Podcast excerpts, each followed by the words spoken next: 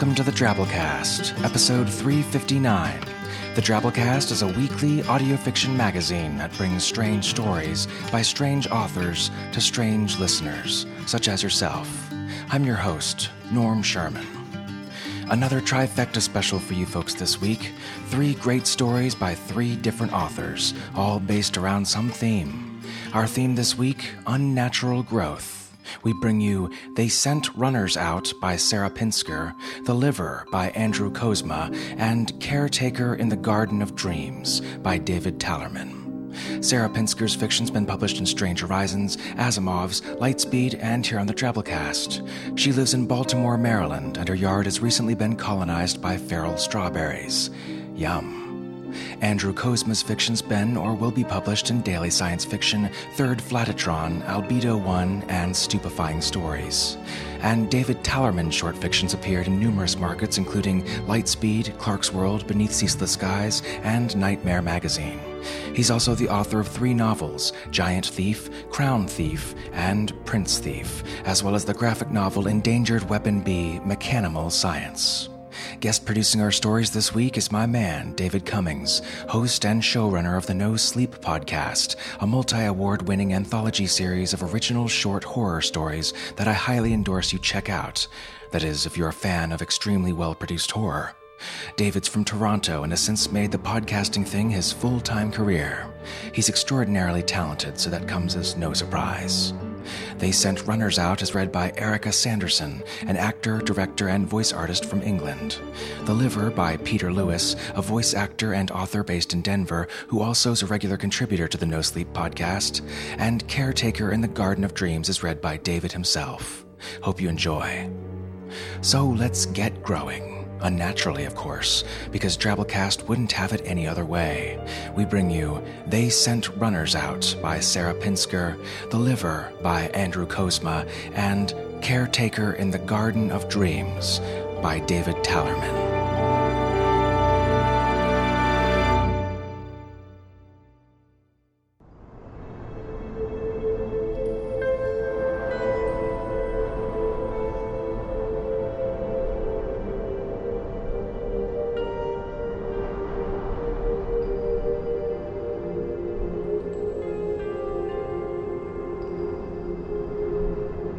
My twin brother had been a dry eyed baby, and he grew into a dry eyed boy. Yaakov, why don't you ever cry? I asked him the day we buried my uncle's family. He shrugged. Maybe you carry the tears for both of us, Anna. I thought he might be right. In the past month, I had cried again and again I had wept through the night of hiding in the root cellar among the onions and potatoes and jars of pickled vegetables, my face buried in our mother's skirt. We emerged in the morning to discover the Cossacks had burnt down the barn with all of our animals trapped inside. I cried again for the goats. We didn't even know yet that our cousins down the road had suffered the same fate. Our two older siblings took their turns calming me but I took the most comfort from Yaakov's stoic face. We kept to the house for weeks after the funeral. The snow fell and fell. It changed the landscape, muting the scorched beams and bones of the barn. Without our animals, we had only the vegetables from the cellar.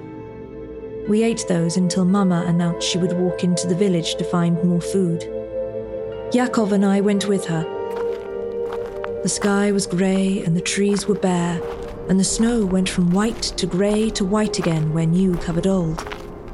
We walked grey roads to the grey village to trade our grey potatoes to grey faced merchants. All the colour in the world seemed to have burnt up on the night of the fires. The village no longer seemed the friendly face I once thought it. Mama warned us that the men who'd come in the night had been neighbours and I eyed everyone with new suspicion.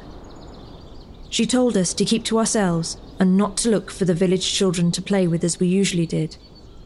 So Yaakov and I settled in a doorway to play with our small wooden top. I could feel the cold stone through my woolen layers. Give it here. We looked up to see a Cossack boy. I don't think he was much bigger than either of us, but we were on the ground and he loomed like a giant. Yaakov closed his fist around the top. Neither of us expected the kick to Yaakov's chin. I don't think the boy did either. He ran away as soon as he'd boot connected. I burst into tears, and it took me a moment to realize that Yaakov was crying too. Behind his tears came flowers, small and white with yellow centers. They flowed from his eyes on runner stems and became strawberries as I watched. Bright red of the berries seemed like a new color, invented from nothing. I'm not sure which shocked me more the berries, or the fact that something had made Yaakov cry. I picked one and held it in my palm. It felt real. I rolled it in my mouth, touching the seeds with my tongue. When I bit into it, the taste was an explosion of summer. Three more grew before Yaakov stopped crying and the plant shriveled and fell from his face. I gave him two. He wiped his nose on his sleeve and rolled the berries in his mouth as I had. He carried them in his cheeks on the walk home, his scarf pulled up over his face so Mama wouldn't see the blooming bruise. That night, when she would normally be cooking, our mother sat at the table and studied her hands. Yaakov and I watched from under the bed. Nobody would trade with me, she told our father. We had eaten the last of the pickled beets, and the potatoes that were left were shriveled and mealy. I rolled over to look at Yaakov. Then, before I could reconsider my action, I punched him on his bruised chin. He gasped Tears ran down his face, just as they had before, followed by stems and leaves, then flowers, then berries. I picked the berries and kissed his forehead. One of my own ordinary tears leaked from the corner of my eye. I'm sorry. I scrambled out from under the bed.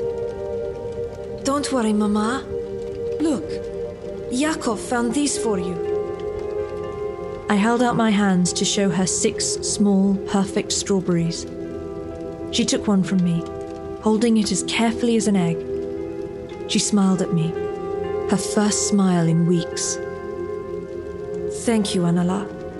Thank you, Yaakov, under the bed. Why don't you find a bowl for those? We ate potato soup, followed by a strawberry for each of us. Our father led us in Shehecheyanu, the prayer to thank God for having sustained us and brought us to this day. I only mouthed the words. The berries left everyone in a good mood. After dinner, we sang and danced around the house.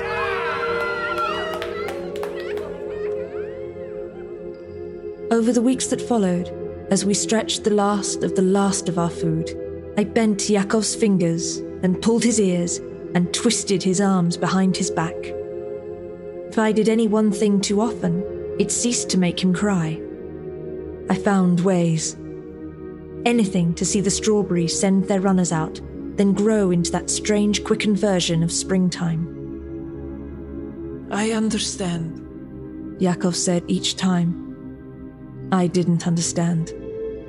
For the first time, I felt distant from him. And so I hurt my brother over and over. He let me. We bore the secret together. I had a second secret that I kept to myself. Sometime during the long winter, I learnt to hold back my own tears. When the first real strawberries of spring arrived, they didn't taste nearly as sweet.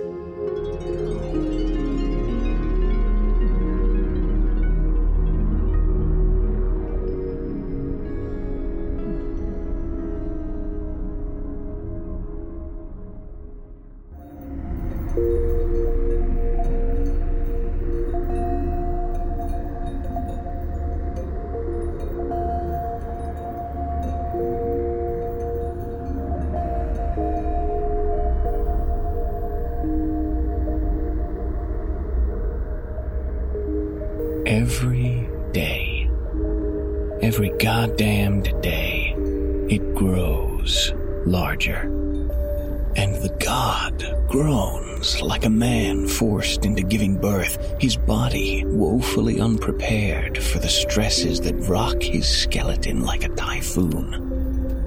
From the stories I'd heard before coming here, I believed there were moments of rest, times when the liver was fully eaten or fully regenerated, pauses where the hideous universe could take a breath, look on its mighty work, and be satisfied. But the liver never stops growing. It's a cancer, slowly eating away at the god's ever healing body. The edges of the open wound revealing the liver dip down into the liver itself like the edges of a sinkhole. A few days unchecked, and the liver makes inroads into the vacant stomach, into the soft marrow of the spine. It is hungry as the night, as unstoppable as the sun. The reddish gray clay of it eagerly digesting form into formlessness. I eat the liver. I tear at it with my ill equipped beak, and though each snip of the ripe flesh elicits a wince from the god of invention, he does not complain. My stomach fills so quickly, the god flesh is rich as butter, as fermented fruit. I have to spit out the rest far enough away the liver doesn't slink its way back like a slug and reattach itself. There was a vulture here before me, but eventually the work of the job drove him away. Why constantly prune at a veritable forest of fresh meat when you can laze around the sky and find rotted remains just waiting for you anywhere you go? No work involved, no responsibility. The vulture told me that before he took over, there was an eagle. She was the one originally given the job of torturing the poor god, and she did her duty for centuries. She hated liver. She sawed at the burgeoning organ as though it were an iron chain tying her to the ground. After she cut out the entire liver, only to have it spring forth again from nothing like a blade of grass from a dry dirt field. That was it. She fed herself to the god to end her own punishment. And it was her rotting corpse that drew the vulture to the feast. I talked to the god in between the necessary surgeries. The world beyond his prison has grown so large and strange, it's as real as a dream to him, and his dreams now are all fire and pain. It's been so long since I've been in the world that the stories I tell him are all lies of redemption. The wolf who murdered a thousand rabbits saved from a trap by a kindly squirrel. Or the king's executioner forgiven at the chopping block by the convicted. He thanks me for keeping him company. Says I'm a kindly bird, a compassionate raven. Ravens aren't compassionate. I eat the liver as a service.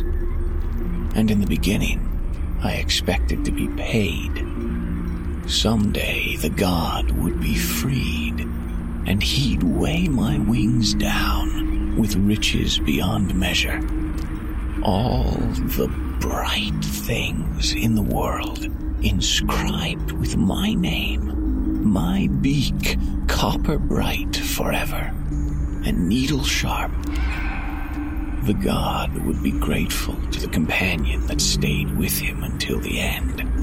The god would make me his emblem, take me with him everywhere. Listen carefully to my advice until I became a god myself.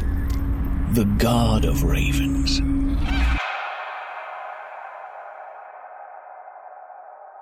Except the liver won't stop growing. It pulses out with new nodules of integument marbled meat every minute. If I sleep too close, I wake with the liver hugging my wing or leg, enfolding me within it. My dreams are drowning in clotted blood. I want to leave. I want to fly away and forget this corner of the world where torture is eternal and punishment never ends. But I know the liver would keep on growing it would embrace the god's body, insist him inside itself, and continue to swell, an organ unbounded. It would filter the rock, the water, the air. All impurities would be reduced to liver. A mountain of meat would rise where the god once hung. Yet that still wouldn't be enough. And eventually, there would be nowhere to run.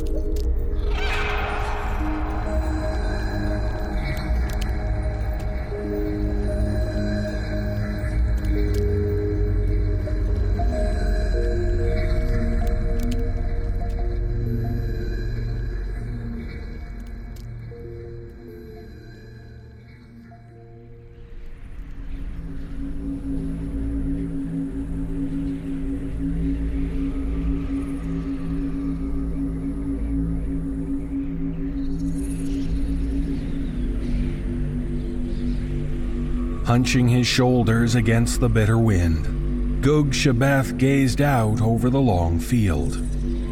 When he tutted beneath his breath, the ka birds stirred in alarm from the branches overhead, circled once amidst the twilight sky, and then returned to their perches to glare down at his tumescent head with belligerent crimson eyes. They didn't fear him, and after all, why should they? They could easily dodge any attack his malformed arms might make. Gug Shabeth returned his watery stare to the long field. There, other birds had nestled amongst the crop, their leathery wings tucked around them like cloaks, their proboscises probing the strange fruits that grew there. The scarecrow he'd built was nothing now but a cruciform frame draped with scraps of graying meat. He was failing in his responsibility. But if they had ever intended him to succeed, ever cared at all, then they would not have made him so carelessly. Every thought, every step would not be such torment. No, the gods had little time for this patch of their creation, if indeed they had time for any of it, in their wantonness and their cruelty. Still, what he lacked in form did not change his function. Gug Shabeth trudged painfully down the mound and onto the field, felt his feet drag down into the ebon soil the nearest ka took flight and circled warily, their tiny faces expressing outrage at the interruption of their meal. When he grunted at them, they dispersed resentfully to wait him out in the tree line. With all the time in the world, they could afford a little patience. Gug Shabeth turned his attention to his crop. Each chi was roughly spherical, its root invisible beneath the earth. Each was translucent, and visible within was layer inside layer, until at the very center there shone a blue flame that shimmered and flowed. Some shone brightly, others only dimly. Every so often, one would flicker out altogether, and in an instant, the shell that housed it would rot and congeal into the earth as if it had never been. Many others showed signs of where the cowbirds had fed. The outer leaves were split and raggedy or gouged away altogether.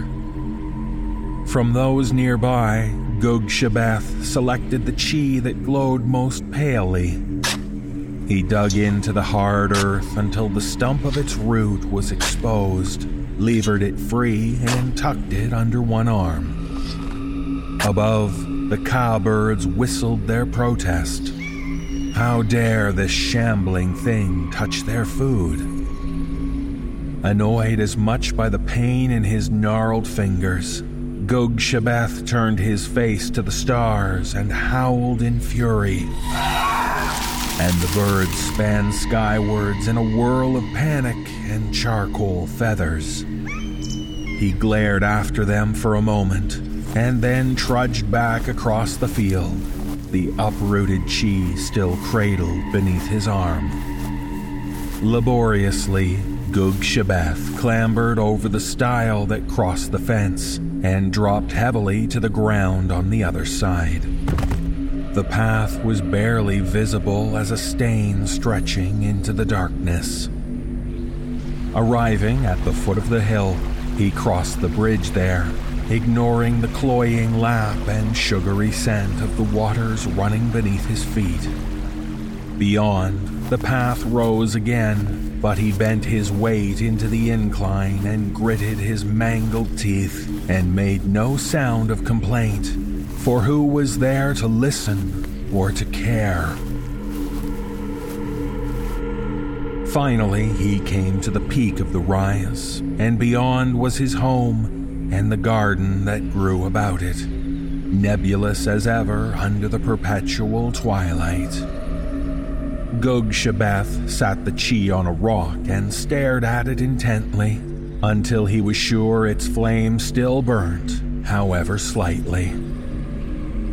Satisfied, he turned his attention to the meat garden. Though it had been here when he first arrived, it was he who had nurtured it and had built his home beside it. While it was his to use as he saw fit, he harvested its produce only when he had to. Milky orbs gazed back at him from beneath frayed pink leaves Bleached femur branches dwindled to thin tibia and patella. Fingerbone twigs grew in weedy clusters, and everywhere hung clusters of moist red orbs, their thick sap dripping to clot in the tissue grass. Gug Shabath set about his task. He took windfall where he could, or picked from the lowest branches and from the ground foliage. Still, his muscles ached terribly, particularly his hopelessly crooked back. Yet, when he began to work, there was nimbleness in his fingers, and he partly forgot the pain. The more he crafted, the more his discomfort subsided, the faster his knotted fingers spun in the damp air.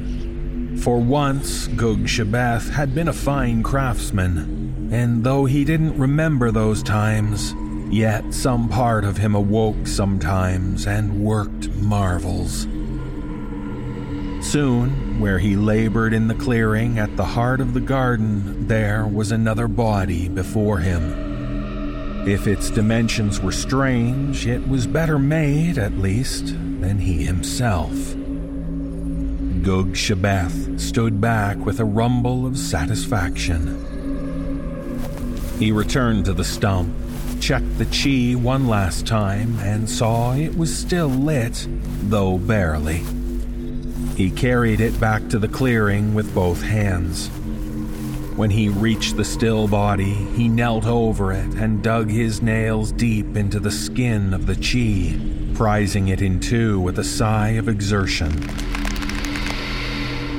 Softly hissing, it split like an eggshell, and the glimmer of flame dripped out and into the open mouth of Gug Shabeth's creation. For a long while afterwards, there was nothing but the sigh of wind in the bleeding willow and the croak of distant insects. Then the thing opened its eyes and stared up at Gug Shabeth and screamed. It lay screaming for what seemed an age, but eventually the noise became hoarse and was strangled off with a gurgling cough. Gug Shabeth sat patiently on his haunches and waited. Eventually, the thing sat up glanced fearfully about it, and said in a voice hardly above a whisper, This isn't right. I'm not supposed to be here. Gug Shabeth, whose sharp teeth were crammed haphazardly into his mouth, and whose tongue was a useless stump, could not speak to answer it. Instead, he stood up and started towards the gate of the garden and motioned for it to follow. After a while, it fell in behind him. There was an accident, it said. I remember an accident, and then darkness for a long, long time. Gug Shabeth grunted sympathetically and started up the path beyond the gate. The thing he'd made followed nervously behind him, speaking in snatches not seeming to care that he didn't answer it. Am I dreaming? It asked. Is this a nightmare? He led it down the incline and over the bridge, up the hill beyond and between the trees, and over the ancient stile. And all the while it mumbled to itself and asked questions that he had no means of answering. When they stepped onto the packed black earth of the long field, it said, Am I dead? Am I in hell? Gug Shabeth shook his head and pointed towards the crucifix at the center of the field. It gazed back at him with anxious eyes, then crossed over to the dilapidated frame and inspected it warily. Gug Shabeth came up behind it, caught hold of one foot, and lifted it into place upon the lower bar. He strapped it in place with the thong of leather hung there and turned his attention to the other. What are you doing? The thing asked nervously. It made as if to struggle, then seemed to think better of it and glared at him instead. As his creation, it couldn't resist him any more than Gug Shabeth could defy his own function. He eased its arms into place across the wide crossbar and bound those too. The creature flailed a little, testing its bonds. Finding it could move no more than its head, it began to wail softly. Gug Shabeth wasn't without pity, but he understood necessity and knew too that his little construction housed a chi that would soon have faded and passed. He had merely borrowed it a while from the order of things. Its suffering would be short and worthwhile. As he walked away, back towards his home amidst the meat garden, he could hear the thing screaming behind him as the first of the ka birds settled on it. A living chi fascinated them, so much so that they would abandon the easy, plentiful pickings growing around them for it. Yet it would take them a long while to search out their prize from its prison of flesh. He had hidden it carefully and deep. For that while, his crop would be safe. Soon enough, he would have to build another, Another construct of meat with one fading chi nestled within it as sacrifice to keep its kin safe. Soon, but not yet. And for a time at least, Gug Shabeth could rest his weary bones and be at peace.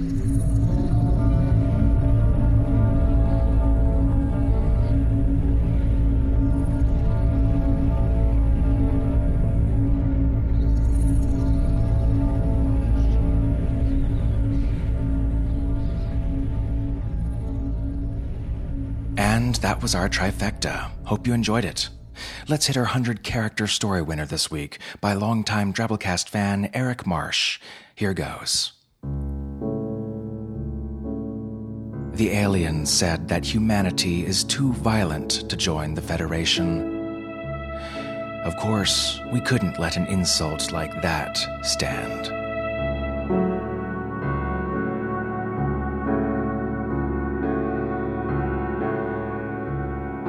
100 character stories, not counting spaces. We call them Twabbles, and we post one on our Twitter feed each week at the Drabblecast. Follow us there if you aren't already.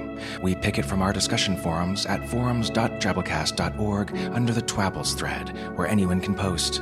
Give it a shot, you might be next week's winner. All right, folks, that's our show this week. Remember, the Drabblecast is brought to you with the Creative Commons Attribution Non Commercial No Derivatives License, which means don't change it, don't sell it, but feel free to share it all you like. Special thanks to our awesome episode artist this week, Declan Keene. Declan's a practitioner of the dreaded occult art of graphic design. Between sneaking in esoteric references into his work and attempting to bind a djinn to take exams for him, he enjoys doing as many freelance jobs as possible to fill the endless void. Help distract Declan from the sheer insignificance of his life by summoning him at www.declankeendesign.com. Our program this week was brought to you by Chief Editor Nathan Lee, our art director Bo Kaier, with additional help from Nicky Drayden, Tom Baker, David Carvin, and David Steffen. We'll see you next week, weirdos. Until then, this is Norm Sherman reminding you there was an accident and then darkness for a long, long time.